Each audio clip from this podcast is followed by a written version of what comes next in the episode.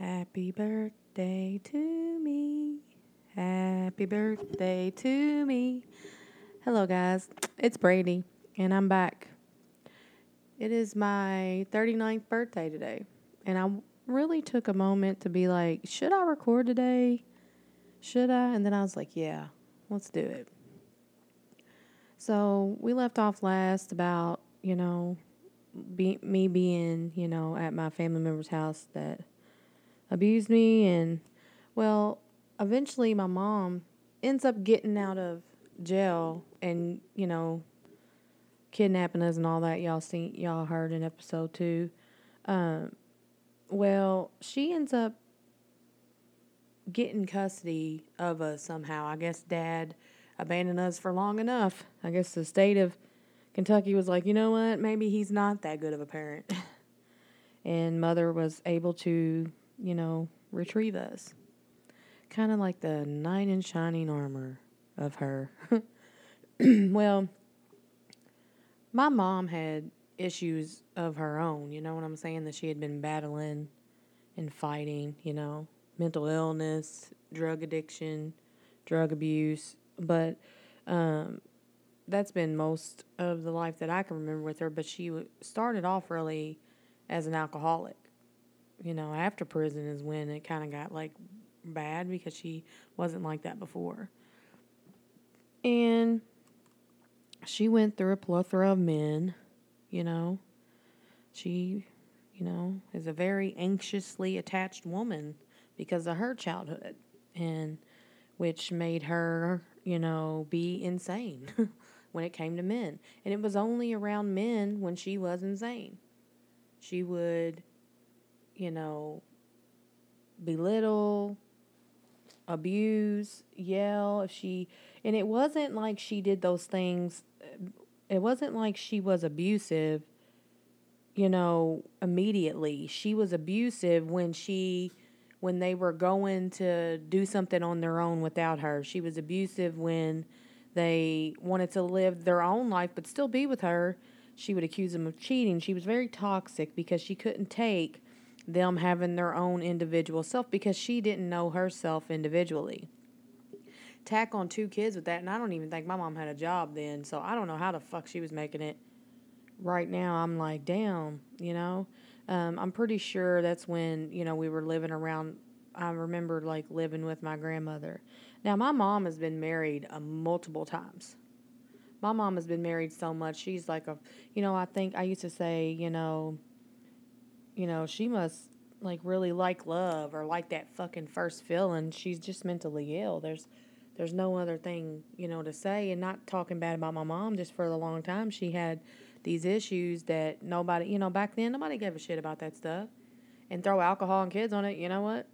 You're going to be fucking batshit. So, um, I'll start very slowly so you won't get confused.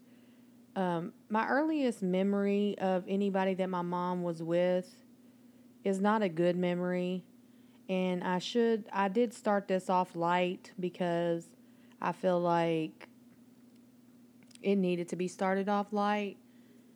Um, things my mother did as a mom put me in danger, but I don't think she seen it that way at the time. And I don't think she knew what was going on because of the person she is. I just think that things happen. When you are need a man to fill that void, you just pick any man. And sometimes you're not cautious of who that man is and what they do. Now I won't name names because the motherfucker don't deserve a name. he don't deserve to breathe. Okay? I'm going to give a really, really big trigger warning to anybody that has dealt with sexual abuse or any kind of abuse because this is going to be really hard for y'all to hear. Now, I'm going to be talking as calm as I can because I've talked about this a lot in therapy. Now, some sometimes I can get through it and sometimes I can't, you know?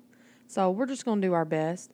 And if you have, um, like, if you're very sensitive, you don't want to listen to this um, episode. It will talk about sexual abuse and things of that nature. So This is my pre warning to y'all. Five minutes in, I'm warning, trigger warning. This is very trigger triggering to people.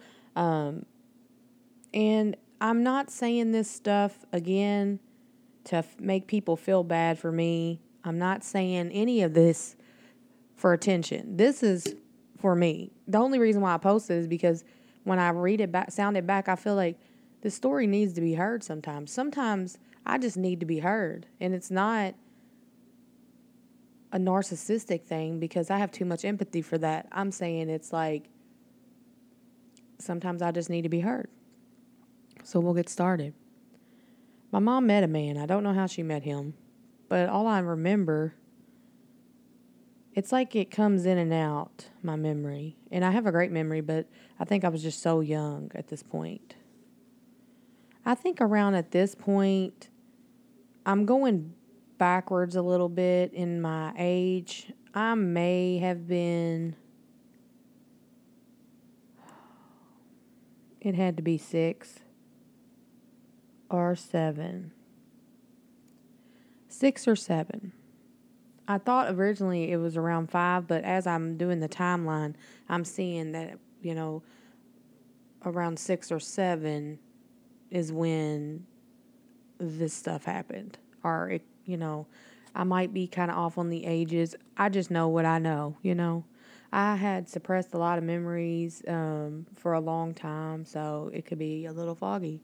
But I digress and we go forward. My mom met a man and she seemed to really like this guy. You know what I'm saying? Um, he wasn't like the greatest guy. From what I remember, I don't remember a lot about him, just that he was an alcoholic. I do remember that. And she was an alcoholic, and they had that in common, I'm guessing. I really don't know what she's seen in him. I know she dated him for about two years, or maybe shorter. But it was long enough that we lived in the home with him. And I remember it didn't ever, it just started out of nowhere, the sexual things with him. It came out of nowhere. Like I just remember it not being like that and then the rest of the time always being like that. You know what I mean? And I remember we lived on 7th Street across from White Castle.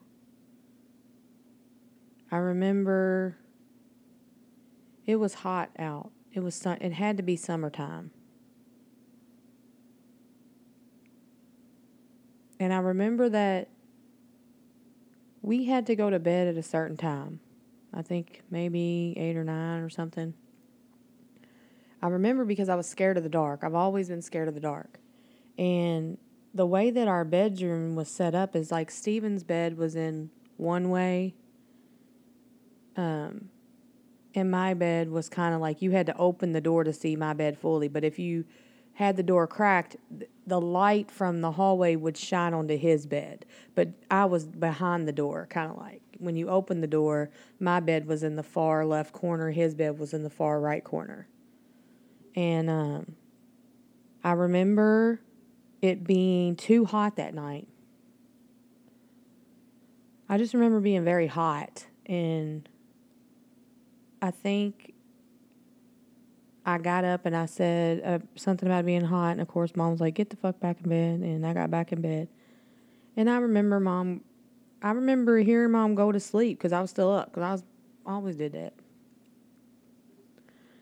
And the light in the hallway would shine right on my brother's face, you know, and I would just always lay there and just look, and the, sh- the light would shine on his face. Well, I heard footsteps coming down the hallway. And it's a small hallway, it's not a long one, it's a very tiny house. If you ever see it, it's on 7th Street in Louisville, across from the White Castle. It's like the middle house. Um, and I remember hearing the footsteps and I faked like I was, I played like I was still asleep. And I heard, and I peeked kind of like out my eye a little bit, and I heard the door creak open, and I seen the light get bigger on my brother's face. So I'm assuming he's peeking in on us to see if we're asleep. You know?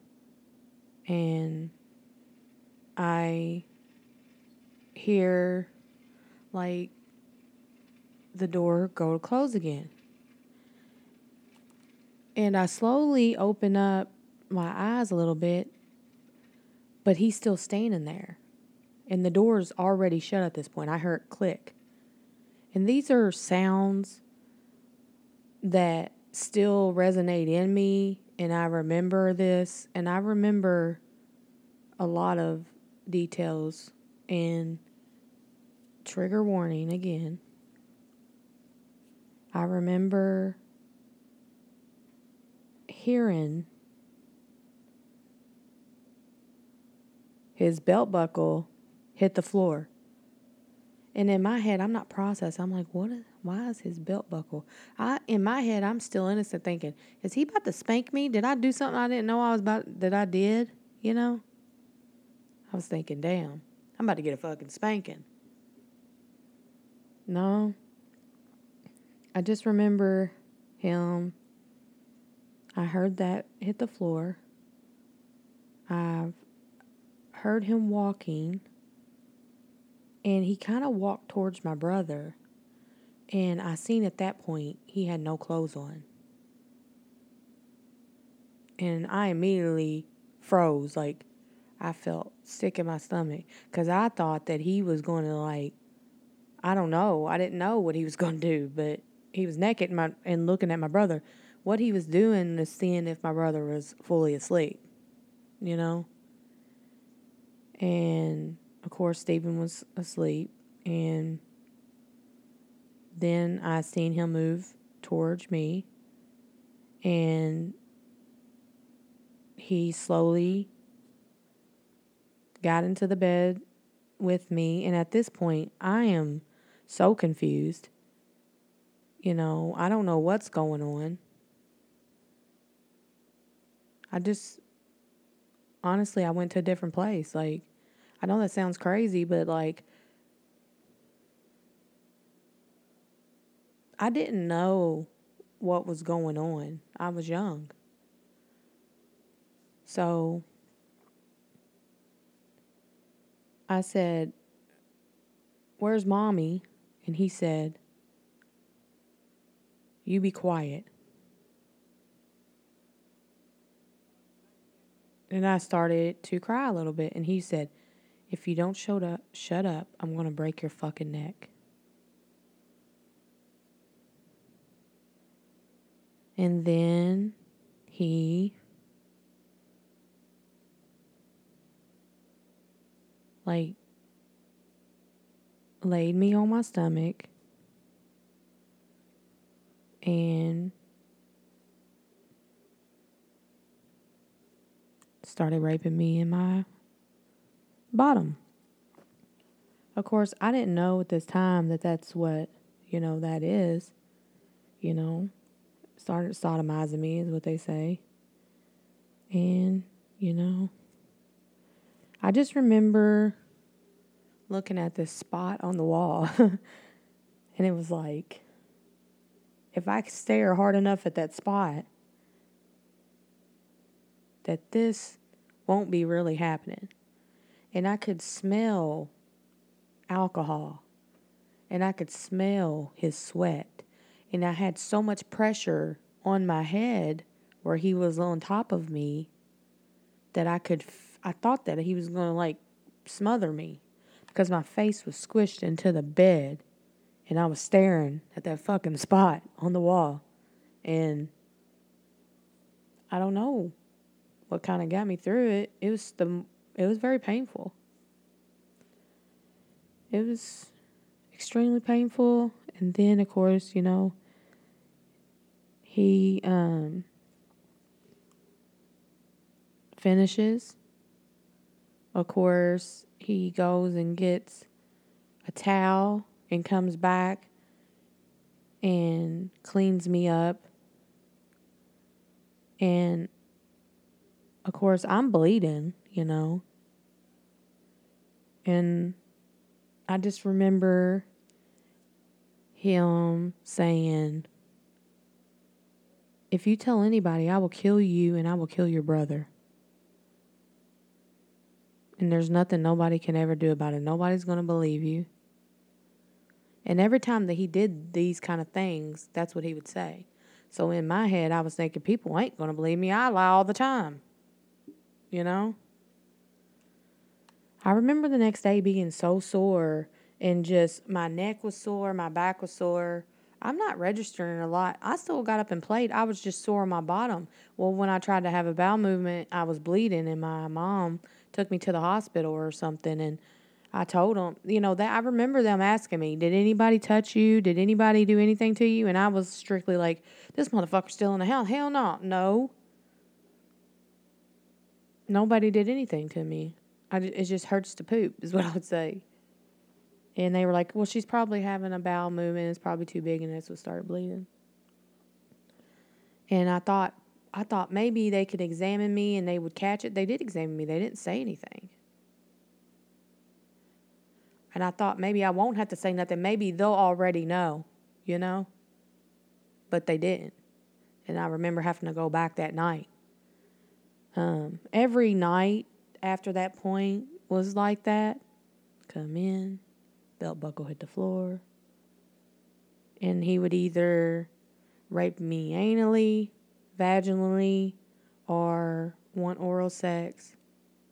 He would want to do those things to me of course, I don't know what any of this is. I was smack dead in the middle of being raped every night, some way, sexually abused, some way. And it felt good.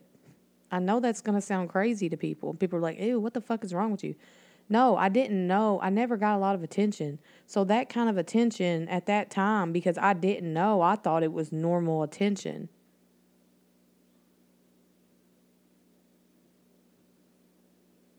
And I used to feel guilty about that. Now, being an adult, I know why it felt good because I didn't know. I thought that that was what love is.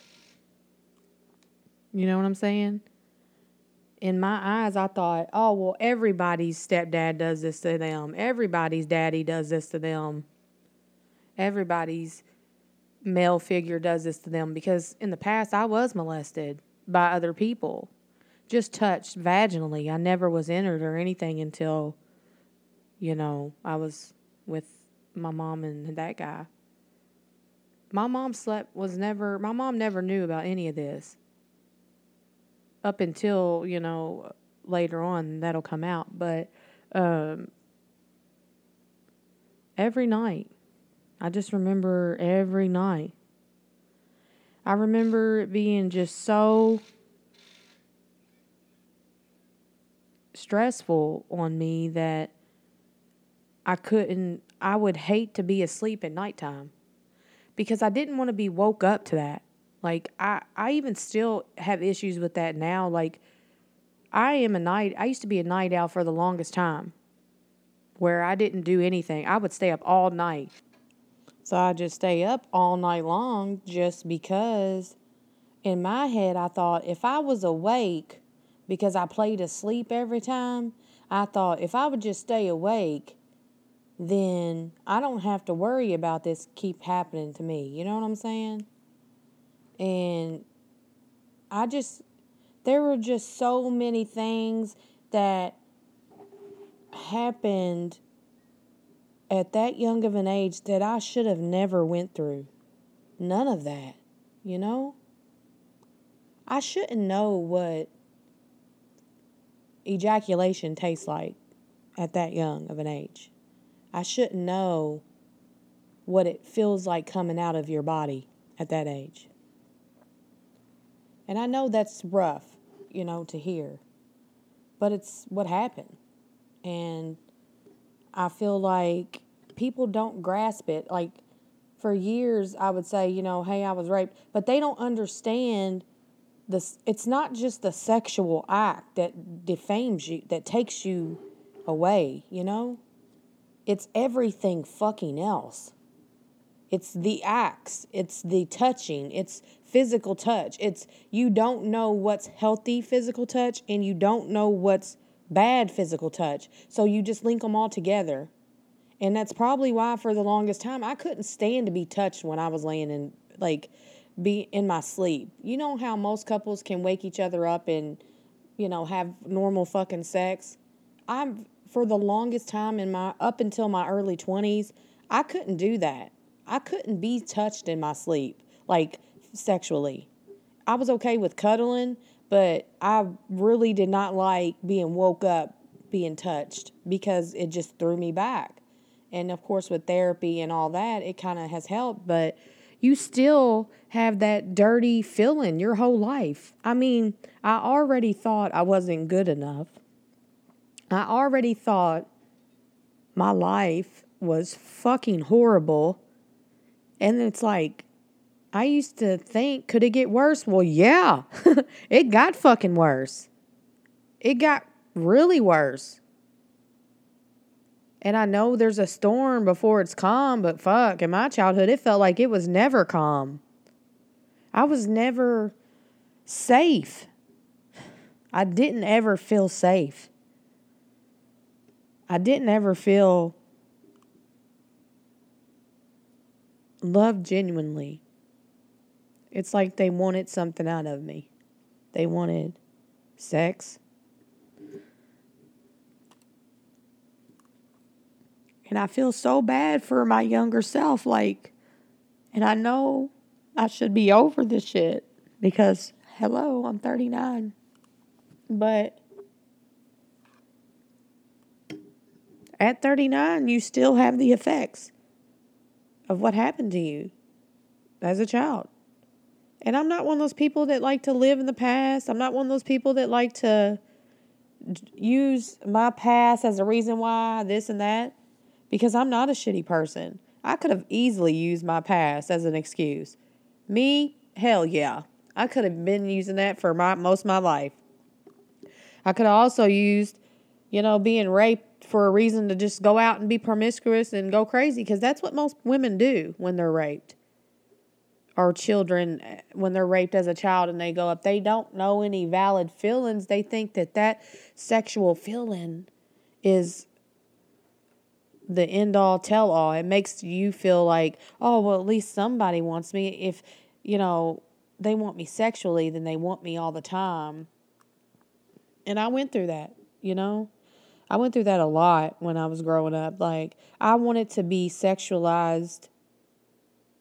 I wanted men to find me sexy. I wanted, for the longest time, for them to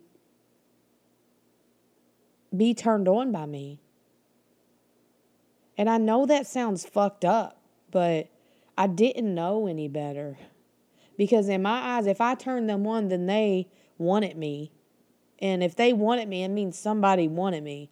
Regardless of what the want was, I always felt like if I could get them turned on, then they then they want me. And then there's nothing that could stop them. They'll always find, if they find me attractive, they'll always find me attractive.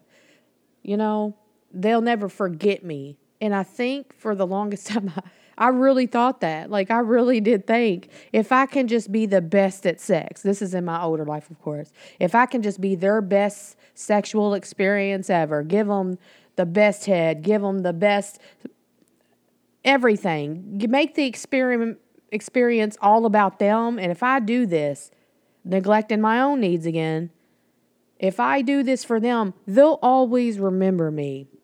They'll remember me because I'll be the best sex of their life. So in my head, I really thought that's something you want to be remembered by. Even still up in my 30s, up until recently, I really thought like that. I thought if I can just be the best they've ever had, they're never going to forget me. I won't be forgotten. And I think, you know, having borderline personality disorder rages in in that because you have so many extreme feelings. You go from wanting to be the hottest person ever, look at me, look at me, look at my body, look at this, look at that, very sexual, to being don't look at me, please don't look at me. I'm ugly. I don't want you to stare at me. And it's emotions like high and low and high and low. And some days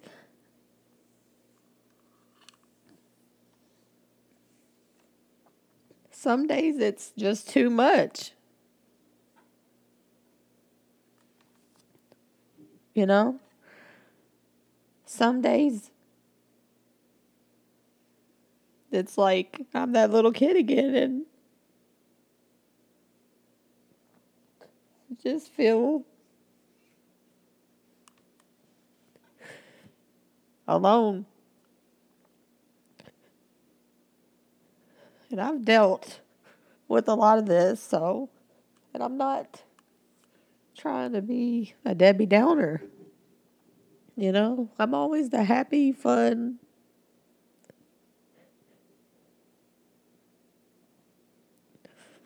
but sometimes when I lay here and I think about the life I had, I'm happy, you know. even though I'm crying right now, I'm I'm I'm very happy with as strong as I am and what I've overcome. I know that means something somewhere, you know. And I'm healing. So there's going to be days that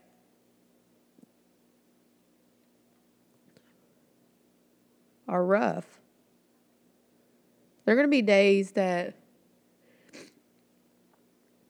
I don't want to move. And there is days like that. So I just go with the flow. I'm not perfect. I have been the bad guy in many people's stories. I've done some really, really shitty fucking things.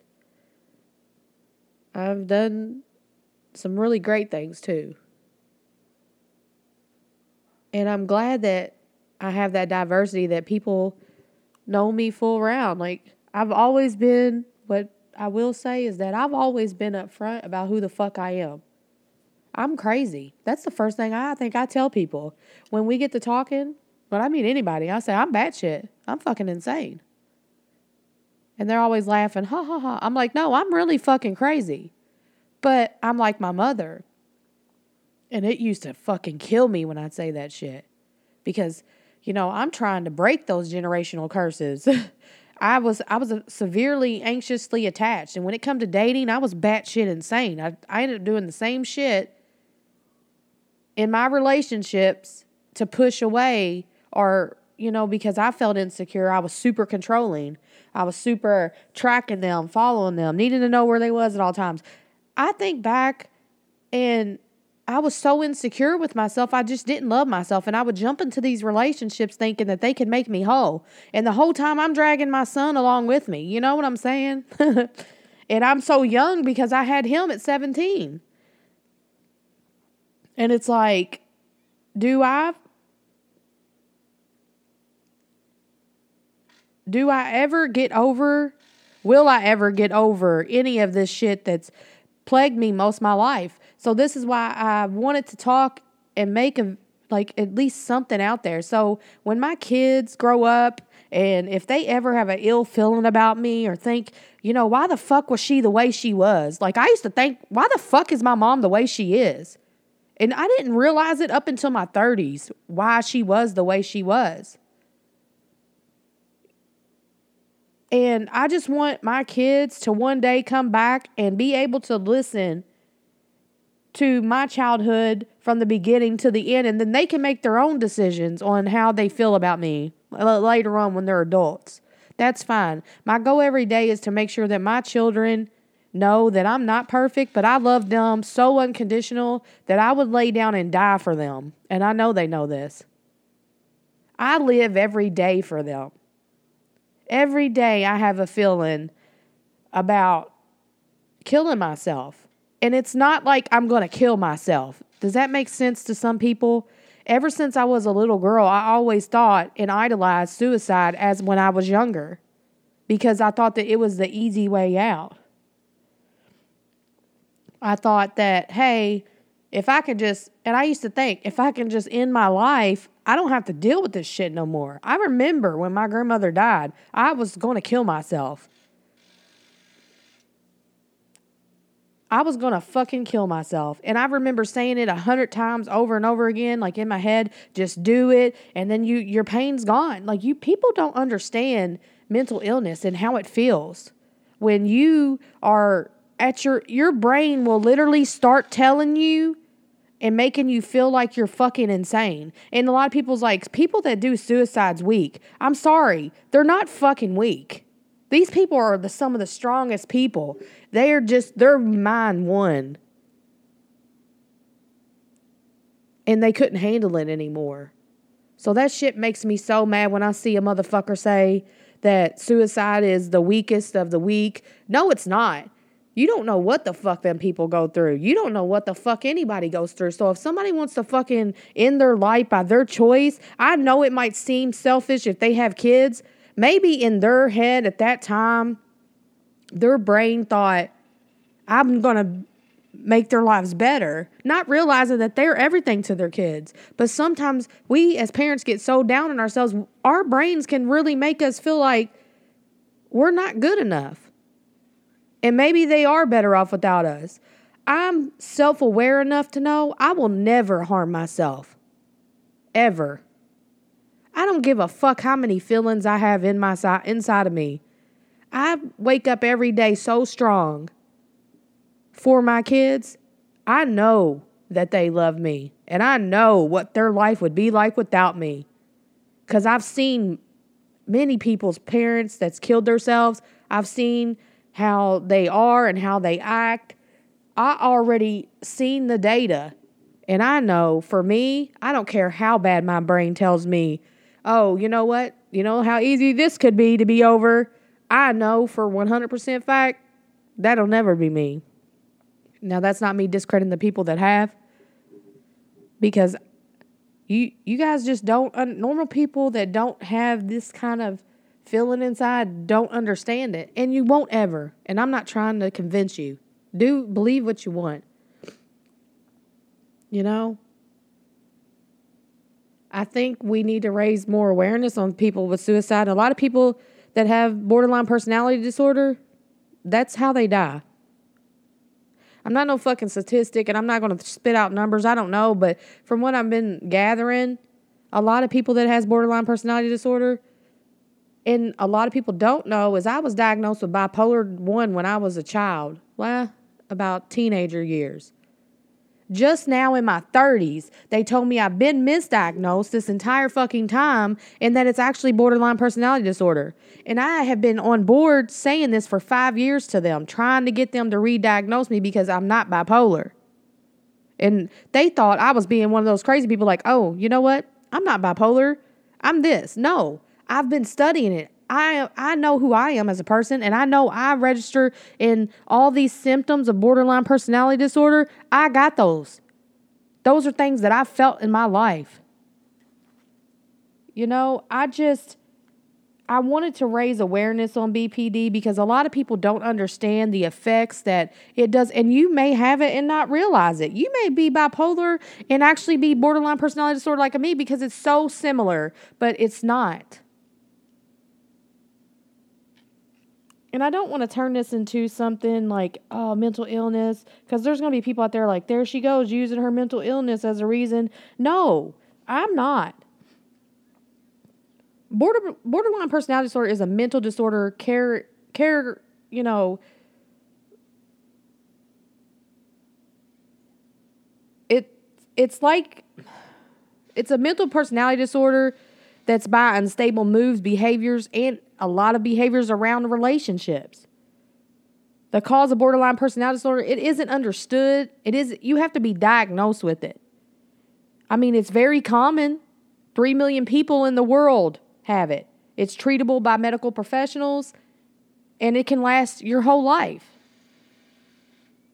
And I'm sorry if y'all keep hearing stuff in the background. That's them doing shit. And I've been waiting to record because my mic picks up everything in this place and it's really pissing me the fuck off. But we're going to keep going. So if you hear it, you hear it. You know, there's not much I can do about it because it's life. And this is how life is for me. you have to get a medical diagnosis to have BPD and to start treatment for it. You know, you need to go in, you need to talk to your doctor. And if you feel like you got borderline personality disorder, talk to your doctor about it. I'm not no fucking doctor, but all I know is that borderline personality disorder comes from childhood abuse and trauma. Up to 70% of people with BPD has experienced sexual, emotional, or physical abuse as a child. Ding, ding, ding. What have I been talking to you guys about? Maternal separation, poor maternal attachment, inappropriate family boundaries, and parental substance use disorder, and they and this is how your kids, this is why I always end every show with something lovable with your kids because this is where it starts. You guys are the way are the way that your kids are going to grow up. Every interaction you have with a child is how they're going to fucking grow up if you're their parent. Talking the way you talk to them, the way you speak to them, the way you do anything to them. They will fucking that's how they're growing up. That's how they're they're going to view relationships. They're going to view life. You got to take this shit seriously and you got to take emotional health seriously. I know your kid might be physically fine. You might be the cleanest mother. You might take them to all these goddamn things. You might be the most involved mother in the world. But if you're lacking in the mental part of that, you're going to have a bigger issue when you get older. I tell everybody, you can be neglectful to your kids and not even fucking realize it. You can be neglectful emotionally by not listening to them, by by being one of those parents where you're like, "Oh, well, I'm the boss and I say this is how it's going to go." I apologize to my daughter. If I do something that's not right or if I raise my voice or if I like find myself raising my voice when I've done and when I've been frustrated, I always say, you know what? I'm very sorry. I shouldn't have done that to you. I should have not raised my voice. It's not good. And people can say what they want about me as a parent. People can say, oh, you're raising a sissy, you're raising this. No, I'm raising an emotional, well fucking person. That's what my goal is. I'm not doing the same shit my mom did. I got my ass beat. What the fuck did it get me? Not nowhere, but with emotional fucking problems. So any I've never had to spank my kids. Don't get me wrong. My son was a little different because I was in a different mind frame. I didn't know that he did get spankings. Not a lot of them, but he did. It wasn't beatings. I've never had to whoop my second child. I've never had to do anything. She is not and as I got, and of course, they're 10 years difference. I want you to know that. My kids are 10 years apart. So I had a lot of growing in those 10 years to see the kind of parent that I wanted to be. I knew I did not want to be the kind of parent that my parents were, or their parents, or so on. So that's why I don't drink heavily. I'll drink sociably every now and then. Normally, it's one drink. I don't do drugs. And that's not because I think I'm better than anybody. I don't judge anybody. I have family members that are drug addicts. My mother's a drug addict. I, I don't care about any of that. My goal is to make sure that my child and my children know that everything I do for them is out of love and I want to be there for them emotionally. So there's times that I may have lacked with my son emotionally. It's all a learning process. We're good now and that's all that matters. But I still wish I could go back and put this knowledge that I have now into that so I could have raised him. I feel like I could have done a better job. He tells me I did a great job, but in my heart, I feel I've let him down some way. Like, damn, I gave you a mentally ill fucking mom. I was 17, so fucking mentally ill. No, no guidance, and I did the best I could, but and it it wasn't always perfect. It wasn't always right. And I thought when I had Bailey, you know, this is my chance. And I adore my kids more than anything in this world. I live every day for them. I adore my grandchild. I love her. And I see how wonderful my son and his girlfriend is to their child and it's so wonderful. They're so emotionally there. They're so there physically. It's it's it's just wonderful. You don't know you did a great job raising a kid until they're older. And I always say that. My son is a good kid. He's not a kid. He's 21. He's a good man. And I did have help. I'm not going to discredit the people that helped me, but this is about me, y'all. So, but I did a good job with the life that, that I had. I did, I did, I did a good job, and I have to be nicer to myself. After all, it is my birthday today. I have to be nicer. I sometimes hate when I brag about myself. I feel so narcissistic, which I know I'm not because I care way too much and have too many feelings to be a narcissist. I may have some tendencies in there. And who would? You know what I'm saying? We'll get into that on another episode. I wanted to end this lighter because I didn't want the image of what happened to me in that room to stick in y'all's heads and feel sorry for me because a lot of times I don't like expressing what happened in that room. In that room for so long, I was stuck, I was paralyzed, I was scared. It's like I was embarrassed to even say anything. But I will say that, you know, it'll get better as these episodes go on. It won't be as rough as this one. There, that was a pretty big one. And I, there was some stuff I did leave out just because some things just don't need to be re-said. Um, eventually, that guy ended up leaving my mother, and he ended up doing some very bad things to other people. That that's not my story though. Um, he ended up going to jail, all that. I won't tell anybody else's story on here because it's just not my job to do that. Now, if they ever wanted to come on and talk about it with me, we can do that and they know who they are. I don't have to repeat this because with the story, they already know who they are. But I will say he didn't end up in prison, so that's good. And of course, you know, my mom didn't find out about any of this until I was a little older because a lot of it I suppressed. And one day when I was 10, I remember waking up and I remember smelling cigarettes or something. I don't know what it was. It was a smell of coffee, cigarettes, and I don't know. I was laying in my grandma's bed. And it was like a million things hit me at once. I remember being immediately crying and remembering everything. And it, and you know, they took me to the hospital, all that shit, because I was all fucking freaked out. And, you know, therapy and all that. And they're like, it's a repressed memory. That's what you're dealing with right now. You're feeling, you, something triggered you and threw you, like, because it's like with having post traumatic stress disorder. And of course, they say I have that too, but, you know, from being, you know, raped and everything, which I get certain smells, images, and things like that will do that, will bring you back.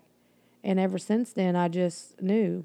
Well, I knew that man was not right because when I could, I could close my eyes, and if he was in the room and I didn't know it, I could feel his energy. He made me sick to my stomach because I had to see him after the fact that him and my mother broke up because he ended up getting with another family member. But um, when he did that, I would have to see him. And nothing ever happened after that. When I would see him at their house and things, I never, nothing ever happened. It was like it never happened. So I think that a lot of that, you know, is stuff that I had to, to recover from. And, ooh, it's been a fucking doozy. But I'll leave today and I'll say this. apologize to your child if you're wrong. If you know that you would apologize to an adult for some things like an outburst, the way you've acted emotionally, um, do that to your child too. Your child is a little human growing up. They have thoughts, they have feelings, they have all that stuff. So I feel like you need to listen. Pay attention to your child. Watch their cues. Know what they want before they anticipate their what they need, their needs. Pay attention. Put your phone down. And I can take this as notes too. I'm not no better than anybody. Pay attention to what they want, what they need. It might not be best, they may not like it, but there's things that you have to do for your child as an adult, as their parent, to help them and guide them in life.